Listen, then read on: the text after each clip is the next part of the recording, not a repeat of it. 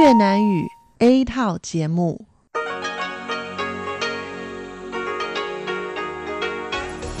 Đây là Đài Phát thanh Quốc tế Đài Loan RTI.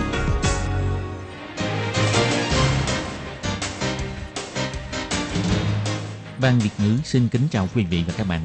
Đây là chương trình Việt ngữ Đài Phát thanh RTI được truyền đi từ Đài Loan.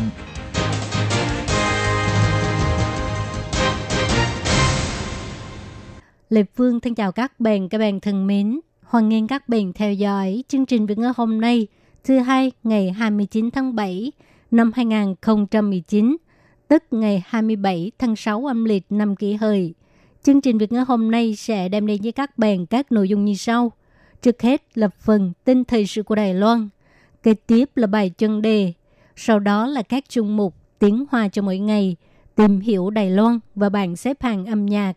Nhưng trước tiên, Lê Phương sẽ mời các bạn theo dõi phần tin thời sự của Đài Loan và trước hết là các mẫu tin tóm tắt.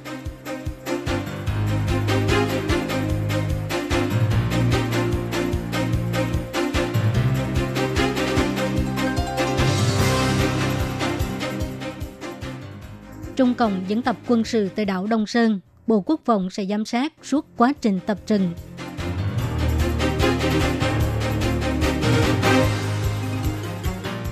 Tổng hội Công nghiệp Đài Loan phát hành sách trắng năm 2019, các doanh nghiệp vẫn lo thiếu điện.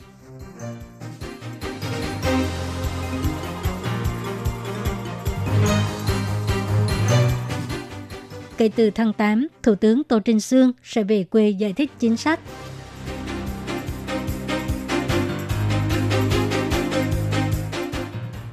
Giáo viên giảng dạy tiếng Hoa ở nước ngoài tăng 10%, đa phần là giảng dạy ở các nước mục tiêu của chính sách thưởng năm mới.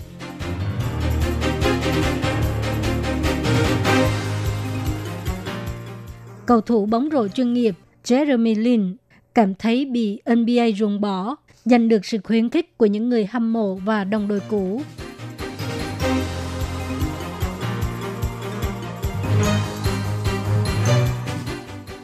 Palestine tuyên bố ngừng thực hiện mọi thỏa thuận với Israel.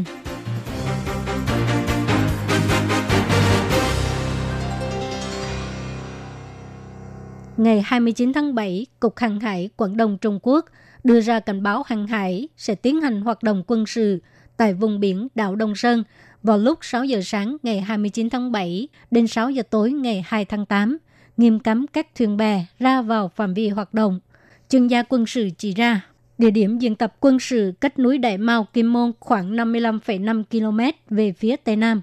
Bộ Quốc phòng Đài Loan biểu thị sẽ giám sát suốt quá trình diễn tập, người dân có thể yên tâm. Phát ngôn viên của Bộ Quốc phòng, Thiếu tướng Sự Thuần Văn cho hay, quân đội Đài Loan sẽ theo dõi, giám sát chặt chẽ và sẽ ứng phó tình hình ngay lập tức nhằm đảm bảo an ninh quốc gia và ổn định khu vực. Người dân Đài Loan xin hãy yên tâm. Bộ Quốc phòng biểu thị Đối mặt với sự thay đổi và đe dọa của kẻ địch, quân đội Đài Loan luôn tăng cường đào tạo quân sự, tăng cường lực lượng phòng thủ then chốt, tuyệt đối có khả năng và tự tin để bảo vệ an ninh quốc gia, bảo vệ quê nhà, bảo vệ tự do, dân chủ và chủ quyền của Trung Hoa Dân Quốc. Ngày 29 tháng 7, Tổng hội Công nghiệp Đài Loan tuyên bố xuất bản sách trắng năm 2019 từ chính khía cạnh công nghiệp, năng lượng, môi trường và an toàn và sức khỏe, thuế và tài chính, hai bờ eo biển Đài Loan vân vân, đưa ra những kiến nghị về 211 chính sách. Trong đó, vấn đề thiếu điện vẫn là điều lo lắng của các nhà sản xuất, cho dù chính phủ đã xác định sẽ không mở rộng năng lượng hạt nhân, nhà máy điện hạt nhân số 4 sẽ không hoạt động trở lại và đảm bảo năm 2025 sẽ không thiếu điện. Chủ tịch Tổng hội Công nghiệp Đài Loan Vương Văn Uyên cho rằng, chi phí bảo trì năng lượng xanh rất cao – Đồng thời, ông dùng các sự kiện thảm họa hạt nhân ở Nhật và Mỹ làm ví dụ, nhấn mạnh năng lượng hạt nhân vẫn là nguồn cung cấp điện an toàn nhất. Ủy ban Phát triển Quốc gia đưa ra thông cáo báo chí để đối phó cuộc tranh chấp thương mại giữa Mỹ và Trung Quốc. Các doanh nghiệp Đài Loan đang có xu thế trở về Đài Loan đầu tư. Chính phủ đã tích cực nắm bắt cơ hội này để thúc đẩy các dự án liên quan nhằm ưu tiên cho các doanh nghiệp xuất sắc, thúc đẩy nâng cấp và chuyển đổi công nghiệp xây dựng Đài Loan trở thành trung tâm chuỗi cung ứng công nghiệp toàn cầu. Sách trắng lần này, ngoài khẳng định sự chú trọng của chính phủ đối với những kiến nghị trong sách trắng của những năm trước, còn cảm ơn Chủ tịch Ủy ban Phát triển Quốc gia Trần Mỹ Linh đã đích thân chủ trì hội nghị giải quyết 27 vấn đề chưa được giải quyết trong nhiều năm qua. Theo điều tra thăm dò của Tổng hội Công nghiệp Đài Loan, mức chấp nhận của giới doanh nghiệp đối với phản ứng của chính phủ đạt 74,46%, đạt con số cao nhất trong 11 năm trở lại đây, lúc nào cũng duy trì ở mức 60%. Ủy ban Phát triển Quốc gia biểu thị, năm nay Tổng hội Công nghiệp Đài Loan tổng cộng đưa ra kiến nghị với 211 chính sách. Ủy ban sẽ thông qua cơ chế xử lý để xem xét từng trường hợp trong sách trắng, đồng thời tiếp tục tích cực đóng vai trò hiệp thương và phối hợp giữa các bộ ngành, cùng với các đơn vị hữu quan dùng thái độ cởi mở để hỗ trợ doanh nghiệp xóa bỏ những rào cản kinh doanh, nâng cao tăng trưởng kinh tế. Để gần gũi với người dân hơn, kể từ tháng 8, Thủ tướng Tô Trinh Sương xây dựng nội các về nông thôn, cùng với các thủ trưởng địa phương giải thích về chính sách cho người dân hiểu rõ. Giới truyền thông đưa tin, Thủ tướng Tô Trinh Sương thực hiện chuyến công tác tại nông thôn là để hỗ trợ bầu cử. Ngày 29 tháng 7, phát ngôn viên của Viện Hành Chính Kola Yotaka cho hay, về quê không phải để hỗ trợ bầu cử mà là trình bày chính sách, mặt đối mặt trao đổi với người dân. Kola Yotaka cho hay, chủ đề của các buổi trình bày chính sách của Thủ tướng Tô Trinh Sương bao gồm đối thoại nông nghiệp, công nghiệp hoặc là giao lưu với các đoàn thể dân sự vân vân. Mục đích là để cho mọi người biết được Đài Loan là có chính phủ và biết làm việc. Ngày 28 tháng 7, trong Đại hội Toàn quốc, Quốc dân đảng chính thức đề cử thị trưởng thành phố Cao Hùng Hàn Quốc Du ra tranh cử Tổng thống năm 2020. Ngày 29 tháng 7, Phó Thủ tướng Trần Kỳ Mai cho hay, Hàn Quốc Du đảm nhiệm chức thị trưởng thành phố Cao Hùng mới có 7 tháng mà đã lập tức muốn rời khỏi thành phố Cao Hùng. Điều này là không công bằng đối với người dân Cao Hùng. Ông tin rằng đa phần người dân thành phố Cao Hùng đều cảm thấy rất thất vọng đối với sự biểu hiện gần đây của ông Hàn Quốc Du. Ông Trần Kỳ Mai biểu thị, trong buổi diễn thuyết tại Đại hội Toàn quốc, Hoàng Quốc Du nhắc đến cuộc chiến bảo vệ Trung Hoa Dân Quốc thực sự là một sự chế giễu. Ông nói, toàn thế giới đều đang quan tâm đến sự phát triển tiếp theo của sự kiện bạo lực và cuộc biểu tình chống luật dẫn độ sang Trung Quốc tại Hồng Kông. Nhưng ông không nhìn thấy Hàn Quốc Du bày tỏ cách nghĩ của mình đối với những vụ việc này. Không biết có phải vì trước đó ông ta đã đến văn phòng liên lạc chính phủ nhân dân trung ương tại Hồng Kông, cho nên có những lời không thể nói ra được hay không. Ông Trần Kỳ Mại cho hay, Hàn Quốc Du nên bày tỏ thái độ đối với sự kiện Hồng Kông. Ông cảm thấy hơi tiếc đối với thái độ của Hàn Quốc Du. Người muốn đứng ra tranh cử quyền lãnh đạo quốc gia chỉ nên quan tâm đến những thay đổi của tình hình quốc tế.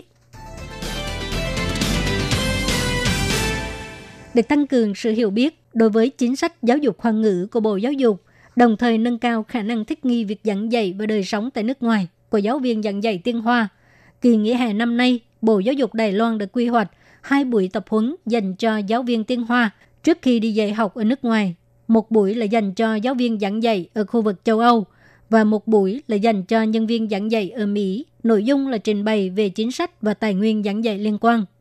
Ngày 29 tháng 7, trưởng phòng giáo dục quốc tế hai bờ eo biển Đài Loan, Lâm Hiểu Anh cho hay, buổi tập huấn thứ hai sẽ được tổ chức vào ngày 13 tháng 8, chủ yếu là đào tạo cho nhân viên giảng dạy tiếng Hoa tại Đức, Pháp và Nga. Kể từ hôm nay sẽ bắt đầu nhận hồ sơ đăng ký. Bà Lâm Hiểu Anh cho hay, nếu giảng dạy ở Mỹ thì chúng tôi sẽ mời các giáo viên đã từng giảng dạy ở Mỹ hoặc là trợ lý hoa ngữ về Đài Loan chia sẻ kinh nghiệm giảng dạy của họ. Ngoài ra còn giới thiệu về trường học, văn hóa Mỹ, cách thích nghi cuộc sống vân vân. Còn ở châu Âu chủ yếu là Đức, Pháp, Nga và cũng giống như vậy, chúng tôi sẽ chia thành ba nhóm, tìm những giáo viên tiếng Hoa từng đi dạy tại các nước này hoặc là trợ lý giáo viên Hoa ngữ để chia sẻ một số kinh nghiệm. Bà Lâm Hiểu Anh nhắc đến Năm ngoái, Bộ Giáo dục tổng cộng đã chọn 340 người ra nước ngoài giảng dạy Hoa ngữ, tăng 5% so với năm kia. Năm nay hy vọng có thể tăng 10%, cùng tức là dự kiến sẽ tuyển 374 người. Và theo dự đoán, trong 180 người, có gần 5% nhân viên giảng dạy sẽ được cử đến các nước mục tiêu của chính sách thương năm mới, dự kiến tăng thêm 30 người so với năm ngoái là 154 người. Bộ Giáo dục khích lệ những người sắp ra nước ngoài giảng dạy tiếng Hoa, sau này không những là nhân viên giảng dạy ở tuyến đầu, mà cũng sẽ trở thành đại sứ văn hóa của Đài Loan. Bộ Giáo dục hy vọng các giáo viên đều có thể hiểu được sứ mệnh của mình, trở thành người tiên phong trong việc mở rộng sức mạnh mềm của Đài Loan.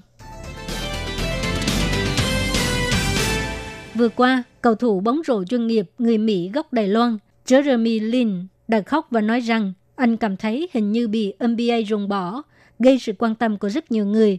Không những các fan hâm mộ ở Đài Loan khích lệ anh, mà đồng đội cũ cũng lên tiếng cổ vũ anh cô lên. Ngày 27 tháng 7, Jeremy cho hay, tuy năm nay đội bóng rổ chuyên nghiệp Toronto Raptors giành quán quân, nhưng thành tích của anh trong đội bóng này là kém nhất trong sự nghiệp bóng rổ của anh. Trong cuộc thi giành chức vô địch, anh cũng không có cơ hội biểu hiện. Và với việc mở cửa thị trường tự do, anh vẫn chưa tìm được đội mới. Đối với những tâm sự này của Jeremy, rất nhiều fan hâm mộ đặt comment trên FB của anh để khích lệ anh. Họ nói rằng cho dù anh thi đấu cho đội nào, họ cũng luôn ủng hộ anh. Nhưng cũng có người nói rằng lớn tuổi rồi lại không có thành tích nổi bật. NBA là rất thực tế.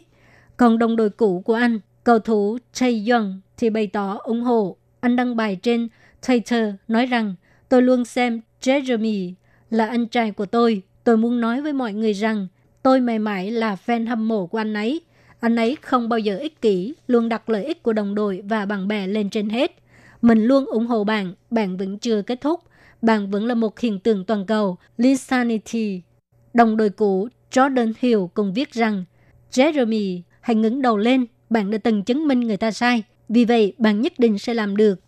Ngày 28 tháng 7, Jeremy Lin rời khỏi Đài Loan sau 5 ngày ở thăm tại đây. Từ khi Tổng thống Mỹ Donald Trump lên nhậm chức, tình hình căng thẳng giữa Israel và Palestine ngày một gia tăng. Cho dù con rể của Donald Trump, Jared Kushner, chuẩn bị đến Trung Đông để thảo luận về kế hoạch hòa bình nhằm giải quyết xung đột Israel và Palestine. Ngày 25 tháng 7, chính quyền Palestine dần dự tuyên bố sẽ ngưng thực hiện mọi thỏa thuận với Israel. Tuy không ngừng xảy ra xung đột, nhưng Israel và Palestine vẫn hợp tác trong mặt an ninh và tài nguyên nước. Nhưng vào tháng 2 năm nay, Israel tuyên bố sẽ phong tỏa các khoản tiền thuế chuyển cho Palestine mà Israel thu hộ, khiến cho mối quan hệ giữa Palestine và Israel ngày càng căng thẳng. Tổng thống Palestine Mahmoud Abbas cho hay theo kết quả thảo luận trong hội nghị lãnh đạo và xác thấy Israel đã lảng tránh trách nhiệm trong các thỏa thuận đã ký kết, cũng như nghĩa vụ của nước này, đồng thời áp đặt một chính sách phân biệt chủng tộc đối với người Palestine tại những vùng lãnh thổ bị chiếm đóng. Chúng tôi tuyên bố quyết định ngừng thực hiện mọi thỏa thuận đã ký kết với Israel. Tình hình căng thẳng giữa hai bên dâng cao khi ngày 22 tháng 7, Israel đã phá dỡ một số tòa nhà mà người dân Palestine trú ngụ ở đông Jerusalem với lý do là những căn nhà này xây dựng trái phép. Cộng đồng quốc tế đều chỉ trích mạnh mẽ đối với việc này. Tuy nhiên, trước sự ngăn cản của Mỹ, Hội đồng Bảo an Liên Hiệp Quốc không thể nào thông qua nghị quyết lên án việc Israel về hành động này. Từ khi Donald Trump lên làm tổng thống, chính sách Washington dường như toàn diện nghiêng về Israel, khiến cho nền hòa bình trong Đông bị tổn thương. Cho dù con rể của Donald Trump nói rằng có thể đưa ra kế hoạch thúc đẩy sự phát triển nền kinh tế của Palestine, nhưng chính quyền Palestine không tin tưởng và cho rằng kế hoạch này không thể trở thành giải pháp chính trị. Sắp tới, Jared Kushner sẽ đến Trung Đông, tiếp tục giới thiệu kế hoạch hòa bình Trung Đông. Cho dù chi tiết của kế hoạch này chưa được công bố, nhưng nhìn từ tình hình hiện nay giữa Israel và Palestine, nền hòa bình Trung Đông vẫn khiến cho con người lo ngại.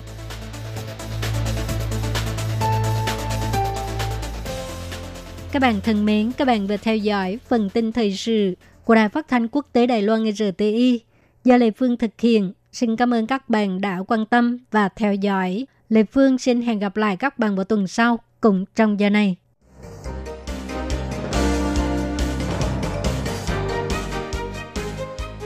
Xin chào quý vị và các bạn thính giả thân mến. Chương trình phát thanh tiếng Việt của Đài Phát thanh Quốc tế Đài Loan RTI được truyền thanh 3 buổi tại Việt Nam – mỗi buổi phát một tiếng đồng hồ. Buổi phát chính vào lúc 6 giờ đến 7 giờ tối hàng ngày giờ Việt Nam qua tần số SW 9425 kHz với sóng dài 31 m. bị phát lại lần thứ nhất vào hôm sau 9 giờ tới 10 giờ tối Việt Nam qua tần số SW 9625 kHz với sóng dài 31 m. bị phát lại lần hai vào hôm sau 6 giờ đến 7 giờ sáng giờ Việt Nam qua tần số SW 11.655 kHz với sóng dài 25 m. Ngoài ra, tại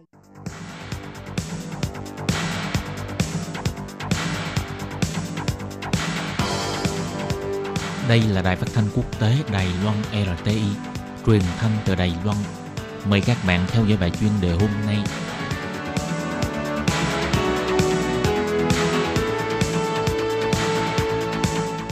Thúy Anh xin kính chào quý vị và các bạn. Chào mừng các bạn đến với bài chuyên đề ngày hôm nay. Chuyên đề hôm nay có chủ đề là làn sóng dân túy lan tỏa toàn cầu, quan hệ quốc tế thay đổi diện mạo mới. Và sau đây mời các bạn cùng lắng nghe nội dung chi tiết của bài chuyên đề này.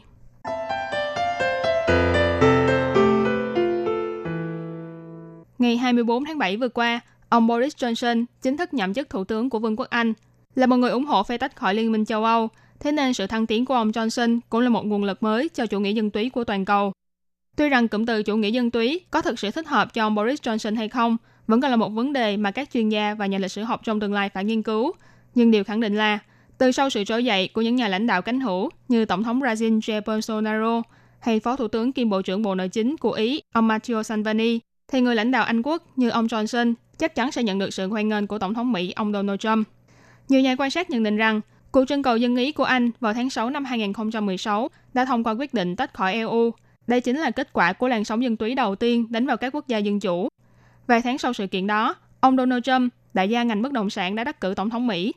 Người sáng lập tổ chức tư vấn nguy cơ chính trị toàn cầu UAsia Group, ông Ian Bremmer nói, sau ông Trump, còn có không ít những nhà lãnh đạo đã được đưa lên chức vụ hiện tại nhờ vào làn sóng dân túy, như lãnh đạo của Anh, Brazil, Ý và cả Thủ tướng Úc Scott Morrison. Ví dụ như ông Johnson, chủ nhân mới của căn nhà số 10 phố Downing, trên cơ bản, cũng giống như ông Donald Trump, đều mang ý thức hệ của người yêu nước, cánh hữu, dân túy, phản đúng đắn chính trị, phản thể chế. Và khi nhìn vào những lãnh đạo của nhóm G20, cũng sẽ thấy rằng hơn nửa số lãnh đạo khá thân thiện với ông Trump.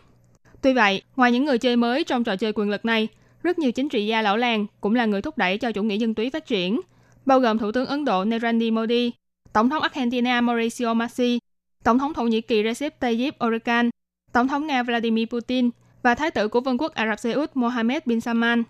Nhưng dưới làn sóng chủ nghĩa dân túy ngày một dâng cao, thì những nhà lãnh đạo có bối cảnh và tính cách khác nhau rất có thể sẽ ảnh hưởng đến phong cách lãnh đạo của họ. Nhà nghiên cứu tại Viện Nghiên cứu Brookings, ông Thomas Wright thì nhận định rằng ông Johnson sẽ không thoải mái gì khi bước chân vào nhóm này bởi vì dù ông Johnson là người của phe ủng hộ tách khỏi châu Âu, nhưng về vấn đề biến đổi khí hậu, vấn đề quan hệ Iran và một số vấn đề khác thì ông vẫn luôn giữ thái độ ôn hòa. Ngoài ra trên cơ bản thì ông Johnson vẫn sẽ nghiêng về phía chủ nghĩa đa biên. Các chuyên gia nhận định rằng cuộc vận động chủ nghĩa dân túy bắt nguồn từ những hiện tượng bất công ngày càng nghiêm trọng. Cảm giác bị đối xử bất công bằng, bị khinh thường lan rộng từ từng lớp công nhân cho đến từng lớp trung lưu. Ngoài ra từ Bolsonaro, Salvini, Trump đến Johnson, những nhân vật này đều nổi lên từ trên mạng xã hội. Họ đã vận dụng một cách khéo léo các kênh truyền thông này để đánh bóng bản thân và ảnh hưởng tinh thần của người dân. Kết hợp những nhân tố này, chúng ta có thể thấy được vì sao lại càng lúc càng nhiều quốc gia xuất hiện chủ nghĩa dân túy. Trong giai đoạn nhen nhóm của chủ nghĩa này, sự xuất hiện nhân vật mới trong phe cánh tả cực đoan cũng đã làm ảnh hưởng sâu xa đến tình hình chung của toàn thế giới. Một ví dụ dễ dàng thấy được, đó chính là khẩu hiệu nước Mỹ ưu tiên của ông Trump. Đây có thể nói là một công thức gần như thích hợp cho tất cả các quốc gia theo chủ nghĩa dân túy, chẳng hạn như Brazil ưu tiên hay nước Ý ưu tiên vân vân. Dưới làn sóng ngày một dâng cao này, người bị hại đầu tiên chính là những người theo chủ nghĩa đa biên và tất cả những thành tựu mà chủ nghĩa này đạt được, bao gồm Hiệp định Paris về khí hậu, Hiệp định Vũ khí Nguyên tử Iran hay từ Liên Hiệp Quốc đến Liên minh châu Âu EU, những quy định luật pháp và cơ cấu để quy phạm trật tự thế giới đều sẽ bị ảnh hưởng và phải đối mặt với một nguy cơ chưa từng có. Mặc dù vậy, những lãnh đạo theo chủ nghĩa dân tộc, chủ nghĩa dân túy hay phản thể chế này, nếu muốn tập hợp thành một liên minh thống nhất với nhau cũng không phải là điều dễ dàng. Cũng giống như sau bầu cử nghị viện châu Âu, chỉ với vấn đề kinh tế và quan hệ với nước Nga đã khiến cho nội bộ xuất hiện chia rẽ.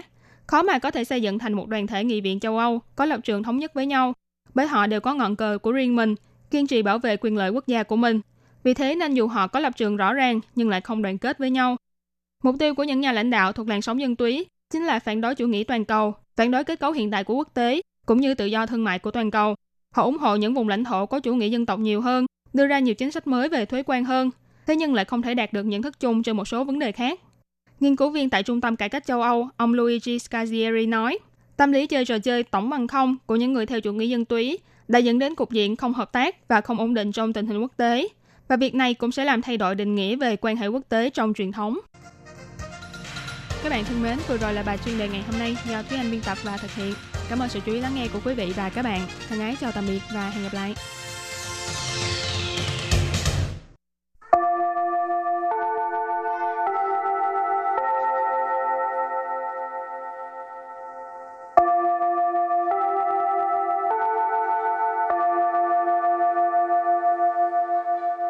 Xin mời quý vị và các bạn đến với chuyên mục Tiếng Hoa cho mỗi ngày do Lệ Phương và Thúy Anh cùng thực hiện.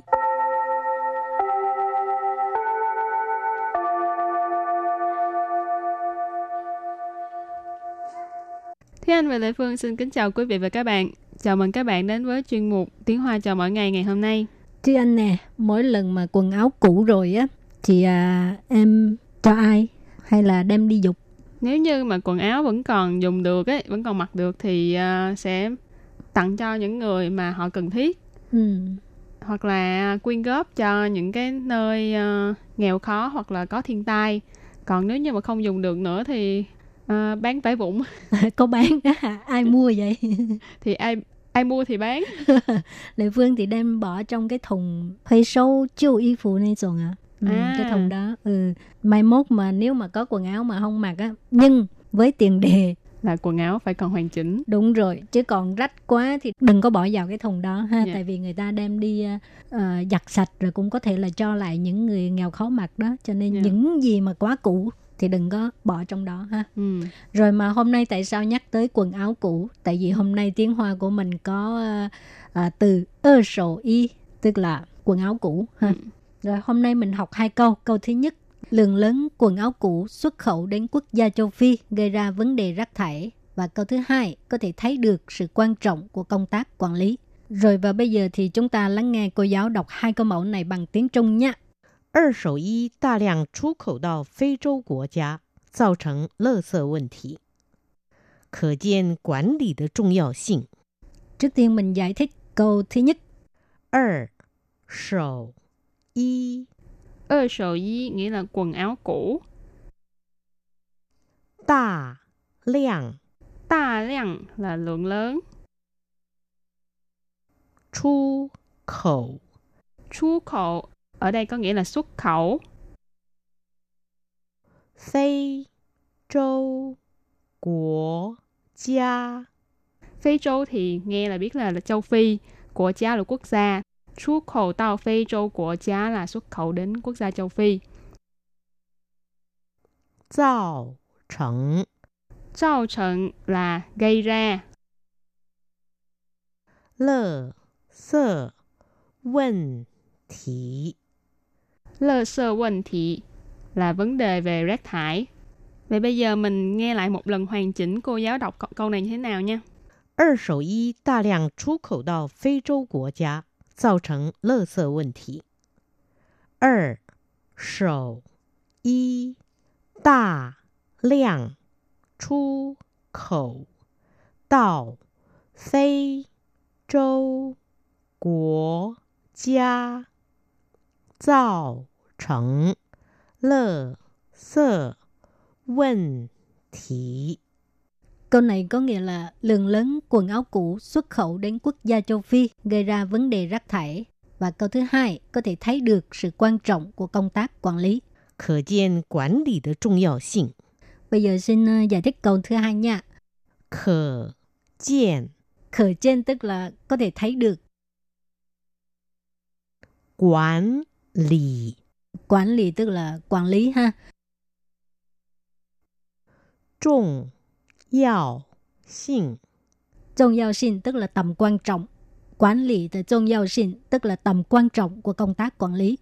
Rồi và bây giờ mình à, ghép lại câu này thành một câu hoàn chỉnh và mời cô giáo đọc lại câu này bằng tiếng Hoa. Khở kiến quản lý de trọng yào xin. Khở kiến quản lý de trọng yào xin. Ừ, vừa rồi thì cái câu đó có nghĩa là có thể thấy được sự quan trọng của công tác quản lý. Và bây giờ chúng ta cùng bước qua phần từ vựng mở rộng.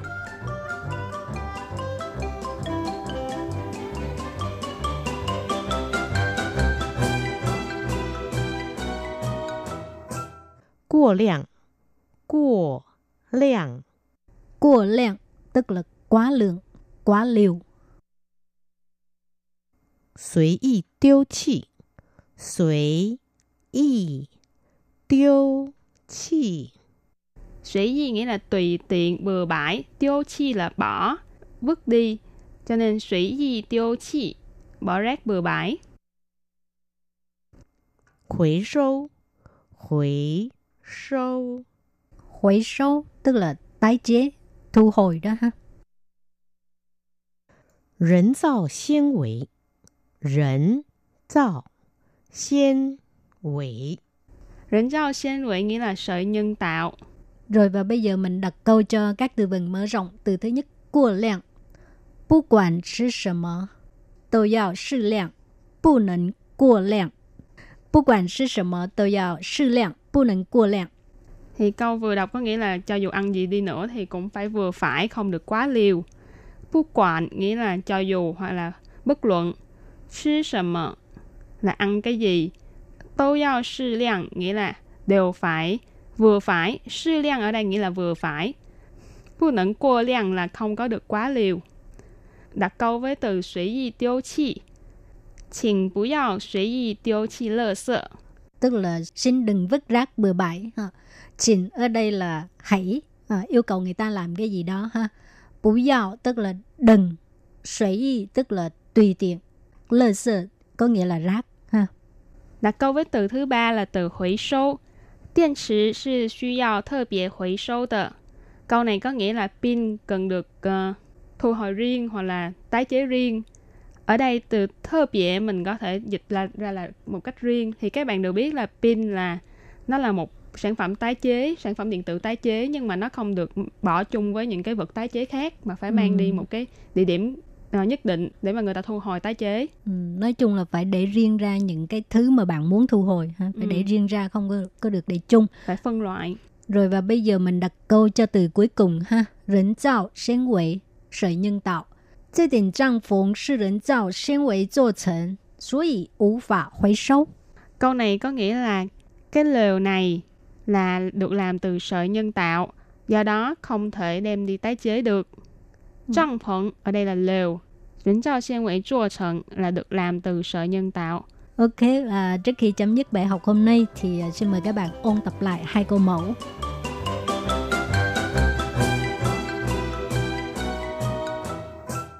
Hai sầu y đa lượng xuất khẩu đào Phi Châu quốc gia, tạo thành lơ sơ vấn đề. Hai er, sầu y Hai sầu y nghĩa là quần áo cũ. Tà lượng Tà lượng là lượng lớn. Chu khẩu Chu khẩu ở đây có nghĩa là xuất khẩu. Phi châu của gia Phi châu thì nghe là biết là, là châu Phi, của gia là quốc gia. tạo thành tạo thành là gây ra. 垃圾问题。 Lơ sơ vấn thị là vấn đề về rác thải. Vậy bây giờ mình nghe lại một lần hoàn chỉnh cô giáo đọc câu- câu này như thế nào nha. 二手衣大量出口到非洲国家，造成垃圾问题。 Câu này có nghĩa là lượng lớn quần áo cũ xuất khẩu đến quốc gia châu Phi gây ra vấn đề rác thải. Và câu thứ hai có thể thấy được sự quan trọng của công tác quản lý. 可见管理的重要性。可见 Khởi trên tức là có thể thấy được.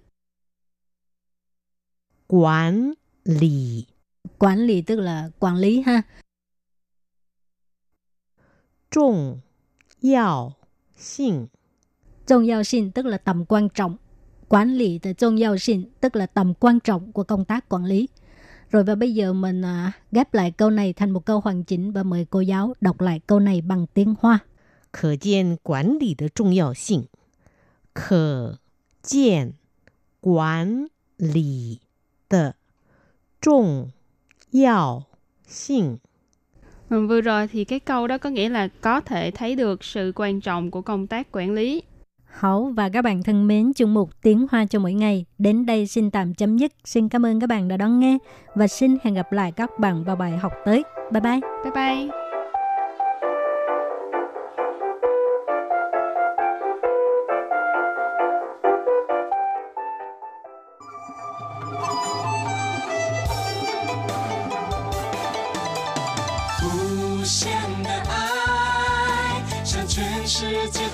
Hãy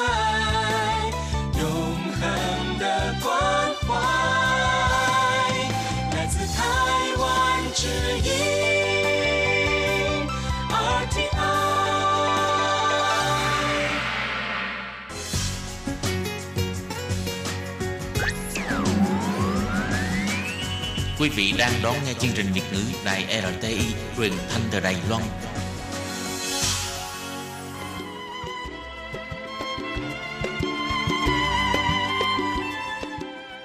Xin mời quý vị đến với chuyên mục Tìm hiểu Đài Loan. Chuyên mục này giới thiệu về con người và đất nước Đài Loan. Hoan nghênh đón nghe.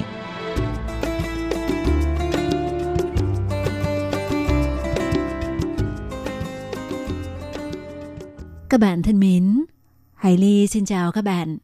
Hoan nghênh các bạn đến với chuyên mục tìm hiểu Đài Loan vào thứ hai đầu tuần. Thưa các bạn, như Hải Ly đã giới thiệu với các bạn trong những buổi phát gần đây, trí tuệ nhân tạo và thành phố thông minh là một trong những chính sách mà Đài Loan đang đẩy mạnh phát triển. Và trong các buổi phát trước, Hải Ly đã giới thiệu với các bạn sự phát triển của trí tuệ nhân tạo trong lĩnh vực giao thông thông minh và nói đến trí tuệ nhân tạo thì không thể thiếu được lĩnh vực y tế. Vậy trong chuyên mục hôm nay, Hải Ly xin được giới thiệu với các bạn về xu hướng y tế thông minh tại Đài Loan nhé các bạn.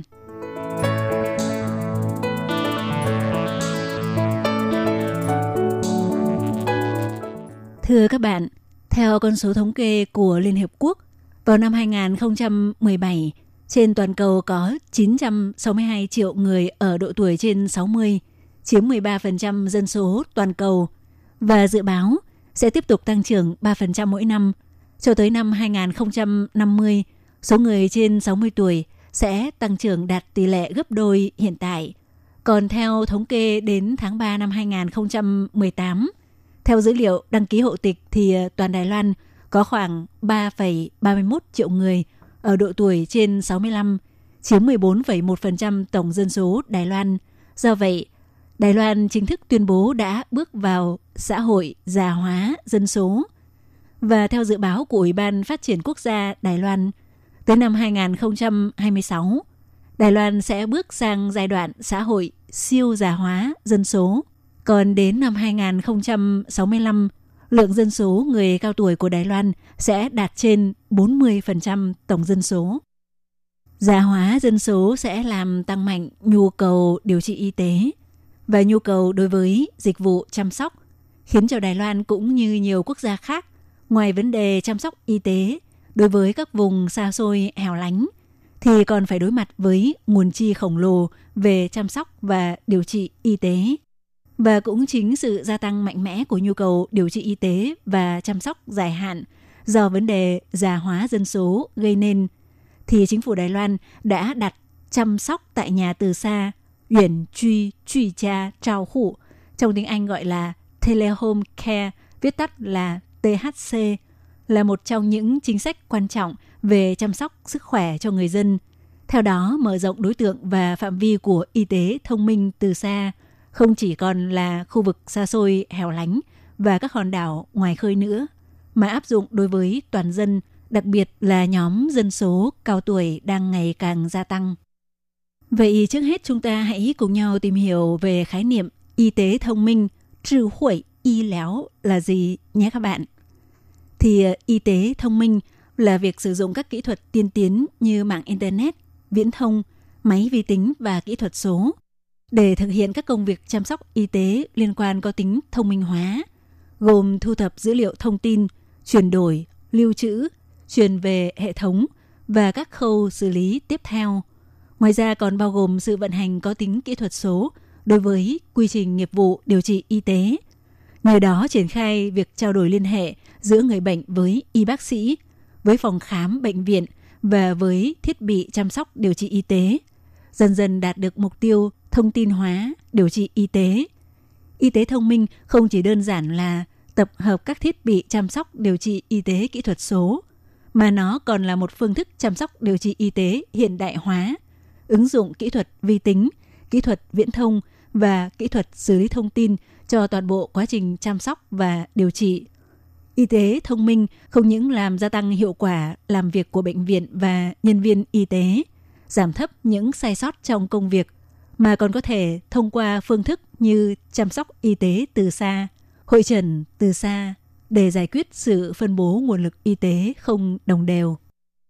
Thưa các bạn thì ờ, hạng mục chăm sóc tại nhà từ xa THC mà Đài Loan đặt mục tiêu phát triển trong giai đoạn hiện tại có những ưu điểm gồm có có thể hỗ trợ năng lực chăm sóc cho các gia đình có người cần chăm sóc, cũng như giúp cải thiện chất lượng cuộc sống.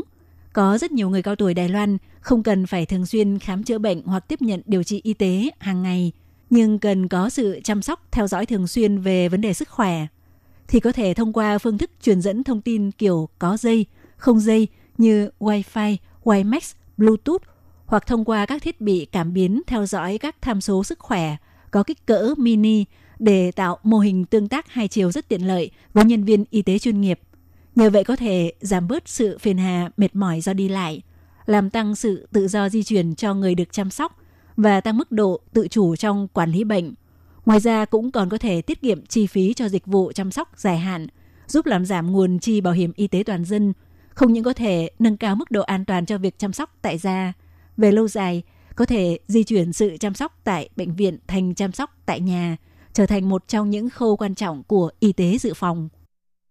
Hiện tại thì ờ, chức năng phục vụ của ứng dụng chăm sóc tại nhà từ xa THC bao gồm các chức năng như giám sát các tham số sức khỏe, định vị vệ tinh GPS và thông báo cứu viện khẩn cấp, quản lý sức khỏe cũng như hỗ trợ về mặt tương tác trong quan hệ giao tiếp, liên lạc và điều phối dịch vụ chăm sóc. Và thông qua các phương thức cũng như công cụ bao gồm thông qua gọi điện thoại, thông qua mạng số tích hợp đa dịch vụ ISDN, mạng Internet cáp quang để cung cấp sự kết nối giữa người được chăm sóc với chức năng phục vụ chăm sóc ở đầu hệ thống. Đặc biệt, hệ thống chăm sóc tại nhà từ xa có thể phát huy rất tốt chức năng cứu viện và điều trị y tế khẩn cấp, bởi vì tại Đài Loan, bị ngã là nguyên nhân đứng thứ hai gây tử vong ở người già. Do vậy, hệ thống chăm sóc tại nhà từ xa THC có thể thông qua chức năng giám sát từ xa và truyền tức thời về hệ thống các tham số sinh lý của cơ thể, gồm đường huyết, huyết áp, thân nhiệt, chỉ số hàm lượng oxy trong máu, nhịp tim, điện tâm đồ vân vân. Khi nhân viên y tế nhận được tín hiệu báo có bất thường do hệ thống phát hiện sau khi đọc và phân tích các tham số, thì có thể lập tức thông qua điện thoại, webcam để tiến hành những chỉ dẫn sơ cứu và có những xử lý kịp thời. Ngoài ra, hệ thống chăm sóc tại nhà từ xa THC cũng có thể phát huy được chức năng y tế dự phòng thông qua việc giám sát theo dõi những yếu tố bệnh lý như giám sát chức năng gan, giám sát tham số bệnh tiểu đường, chỉ số cholesterol, nhân tố nguy cơ mắc ung thư, vân vân. Thông qua các thiết bị cảm biến có thể tiến hành giám sát và quan sát liên tục đối với môi trường, hoạt động hoặc hành vi tại nhà của người được chăm sóc nếu phát hiện sự thay đổi của mô hình hành vi hoặc thói quen thì qua đó có thể phát hiện sớm những dấu hiệu bệnh lý bất thường. Trong một số năm gần đây, chính phủ Đài Loan cũng đã lập những kế hoạch phát triển liên quan, khuyến khích sự hợp tác giữa các cơ sở điều trị y tế, các trung tâm điều dưỡng chăm sóc người già với các hãng công nghệ thông tin, bước đầu thông qua phương thức phục vụ từ xa để thiết lập hệ thống chăm sóc theo một số mô hình bao gồm mô hình cơ sở chăm sóc điều dưỡng, mô hình chăm sóc tập trung tại khu dân cư và mô hình chăm sóc tại gia để tạo cho người được chăm sóc một môi trường thoải mái, dễ chịu và tiện lợi. Và vào tháng 5 năm 2018, Đài Loan đã sửa đổi biện pháp chẩn đoán và điều trị qua phương tiện viễn thông. Qua đó sửa đổi nới lỏng quy định đối với việc bác sĩ có thể khám chữa bệnh cho người bệnh từ xa. Sau khi quy định này được sửa đổi, thì ngoài những vùng xa xôi hẻo lánh và hải đảo đã triển khai chính sách điều trị y tế từ xa từ năm 1995 thì cũng mở rộng áp dụng điều trị y tế từ xa cho những người được chăm sóc lâu dài tại các trung tâm điều dưỡng, người được bác sĩ kê toa thuốc bệnh mãn tính vẫn đang trong thời hạn hiệu lực và những người bệnh phù hợp với quy định về luật có liên quan đến chăm sóc tích hợp của bác sĩ gia đình. Theo đó, có khoảng 2 triệu người Đài Loan được hưởng chính sách này. Chính phủ Đài Loan cũng kết hợp với các hãng công nghệ thông tin để cung cấp cho người dân những phần mềm ứng dụng và giao diện có thể thực hiện các dịch vụ liên quan của dịch vụ điều trị y tế từ xa một cách tiện lợi nhất. Các bạn thân mến, chuyên mục tìm hiểu Đài Loan hôm nay giới thiệu về xu hướng phát triển y tế thông minh của Đài Loan cũng xin được khép lại tại đây. Thân ái, chào tạm biệt các bạn. Bye bye.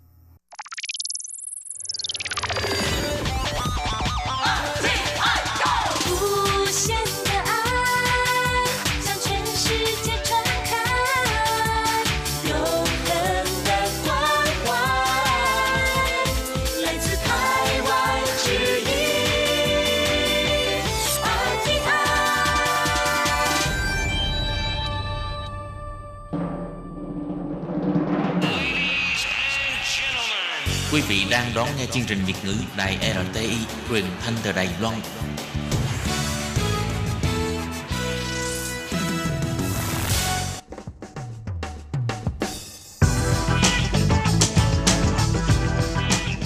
Các bạn đang lắng nghe chuyên mục bảng xếp hạng âm nhạc được phát sóng vào thứ hai hàng tuần. Đây là một chuyên mục hứa hẹn sẽ mang đến cho các bạn những ca khúc và những album thịnh hành nhất, nổi tiếng nhất trong làng nhạc hoa ngữ.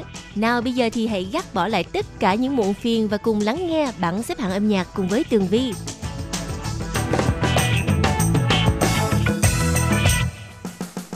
Hello, thế là chúng ta lại gặp nhau trong bảng xếp hạng âm nhạc vào thứ hai hàng tuần.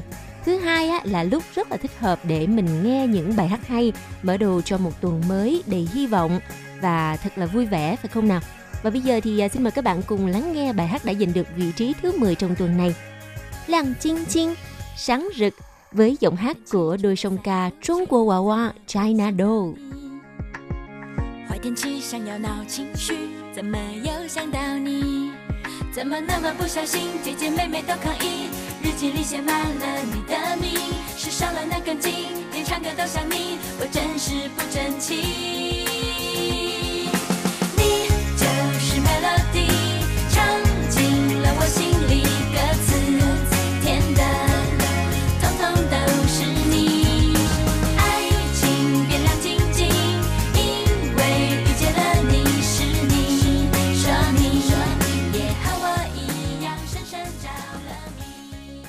Nào bây giờ thì à, là vị trí thứ 9 của bảng xếp hạng âm nhạc. Mời các bạn cùng lắng nghe giọng hát của nam ca sĩ Dỗ Hồng Miệng, Du Hồng Minh với ca khúc mang tên Than Sĩ Chạo, Chiếc cầu buồn. Mời các bạn cùng lắng nghe.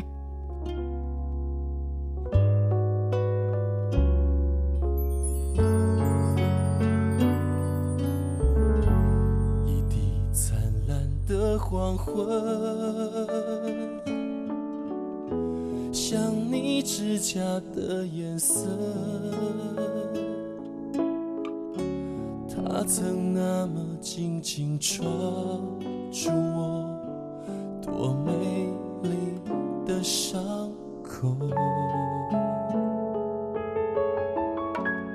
回忆像一座古城，回荡你我的笑声。尽管城外呼啸沙和风，如果我不曾被爱，就请烦不到我。你知道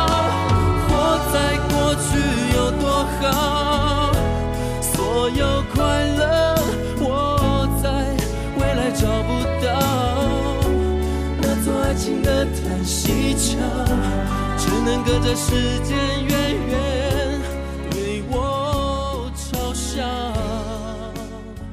就让它笑。 Làng nhạc hoa ngữ Đài Loan từ những năm 80 đã nổi lên cái tên Trấn Sủ Hỏa, Trần Thục Hoa. Và ngày hôm nay thì à, mời các bạn cùng lắng nghe giọng hát của nữ ca sĩ Trần Thục Hoa với ca khúc mang tên Chi Xi Yu, Mưa tháng 7. Mời các bạn cùng thưởng thức vị trí thứ 8 của bảng xếp hạng. 下了雨丝丝，人说是喜极而泣的泪珠，人说是从天落下的情丝。七夕雨，七夕雨，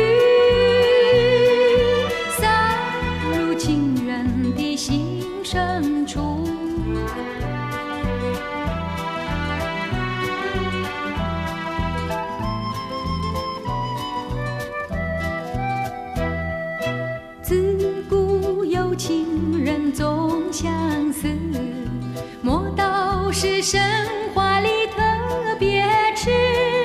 盼只盼久别后重逢时，心中是系情图。今生是有期在朝朝暮暮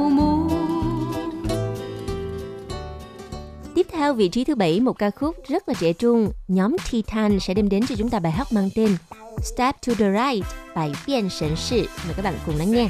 千万不要怀疑，视线拉平，我的帅气刚好而已。踩着好十八比，会不会靠近你？衬衫缝线扎紧，抓不住我的爱意，恶意留香的比例，A.K.A 眼睛涂的街的 Q B，收获牛郎织女定律，我们每天腻在一起，闪到全程都在梦里。Sorry，今天不工作，起床后先来杯 espresso。今天有一场约会，穿着挑剔的我，让我教你怎样不会出错。你的 Chanel，香水乱洒，有点丑。衬衫换上白素 T，卷起裤管骑 Vespa 兜风去。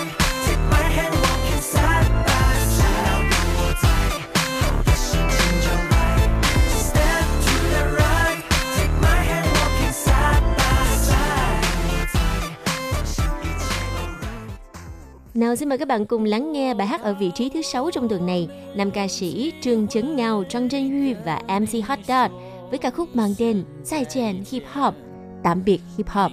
也许就再也见不到你。明天我要离开熟悉的地方，和你 要分离，我眼泪就掉下去。已经准备飞高，不留任何遗憾。就算摔跤，还是要背水一战，把我燃烧，生来就注定要起飞。热血注入脊椎，像不死鸟一挥。一向为一颗的我披星戴月，抑郁和闭塞成功差点说再见。还好记得那年夜晚星空的画面，继续走着带着爱和心中的挂念。时间的长河看不到尽头，像只鱼儿又没办法逆流。树下那些里程碑，没人告诉我有鬼故里是能有几人归啊！我做这些为了家人和兄为了我的女孩给我的勇气。十年的青春，我们依然在这 supreme go 我会。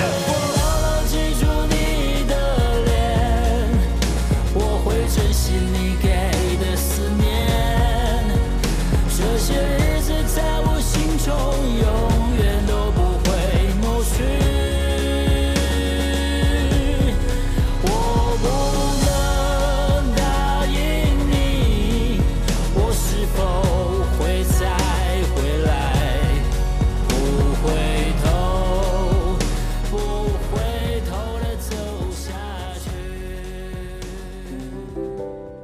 Hình như trong chúng ta ai cũng sợ cô đơn phải không nào?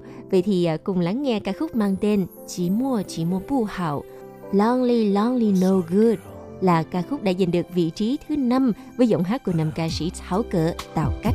You see, I'm just a fool who's in love with you.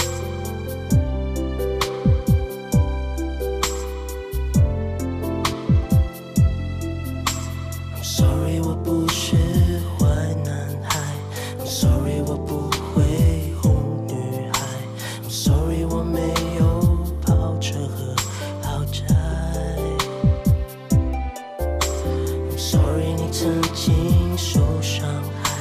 I'm sorry，你在等对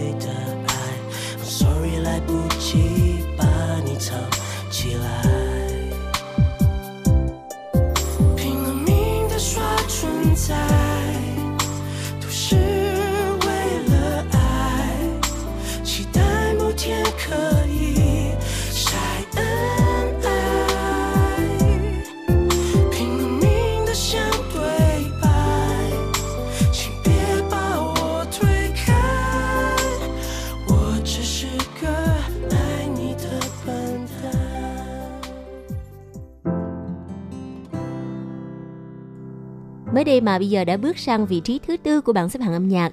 Mời các bạn cùng lắng nghe giọng hát của nam ca sĩ Trang Xin Trần, Trương Hưng Thần với bài hát mang tên Black and White. 褪去面具的色彩，无力的慢慢推开这一扇窗，远处的灯影， 人来人往的声音如此宁静。没有包袱却很沉重。松开手却不自由这些无奈早已被安排。每一次想重来，却放不开。But I could be your wings if you fly. I could be the sun in the sky。生命中的黑，压抑的感觉，让白色的光照亮。I could be the stars that shine. I could be your bright light. 不再怕寂寞， 부비자는 could be the one I could be yours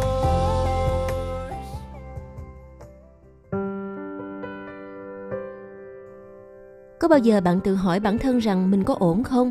How am I của Hào Ma là tựa đề của ca khúc đã giành được vị trí thứ ba trong tuần này với giọng hát của nữ ca sĩ nữ hoàng nhạc tình lãng Trình Rũ, Đừng Tình Như. 那一年树下的约定已解散了。尽管蓝天仍像青春般清澈，我们不再见了，自顾自活着。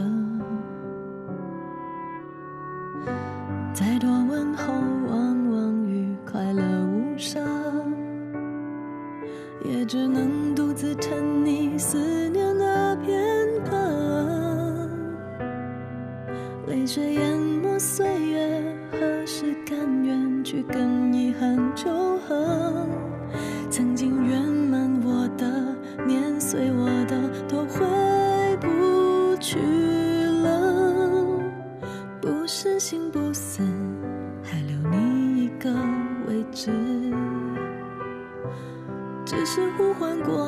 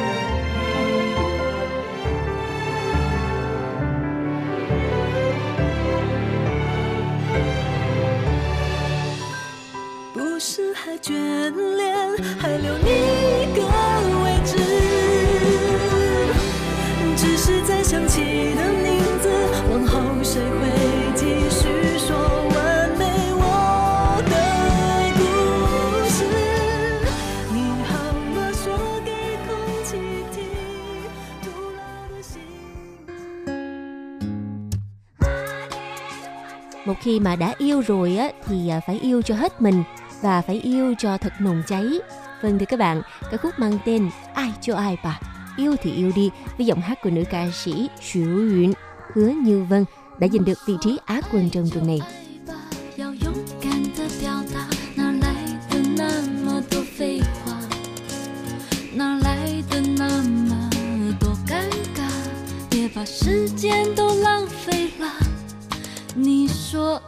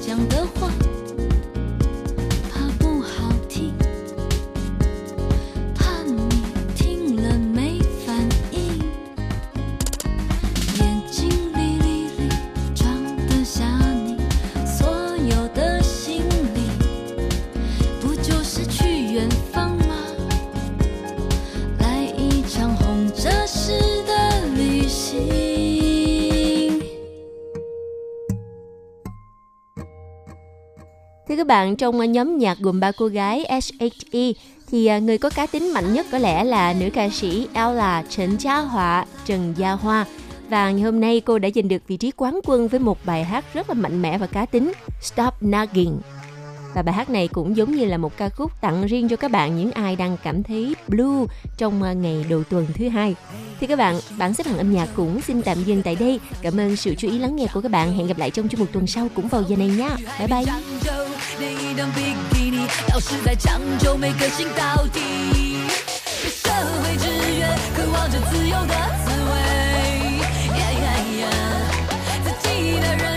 干嘛要给别人？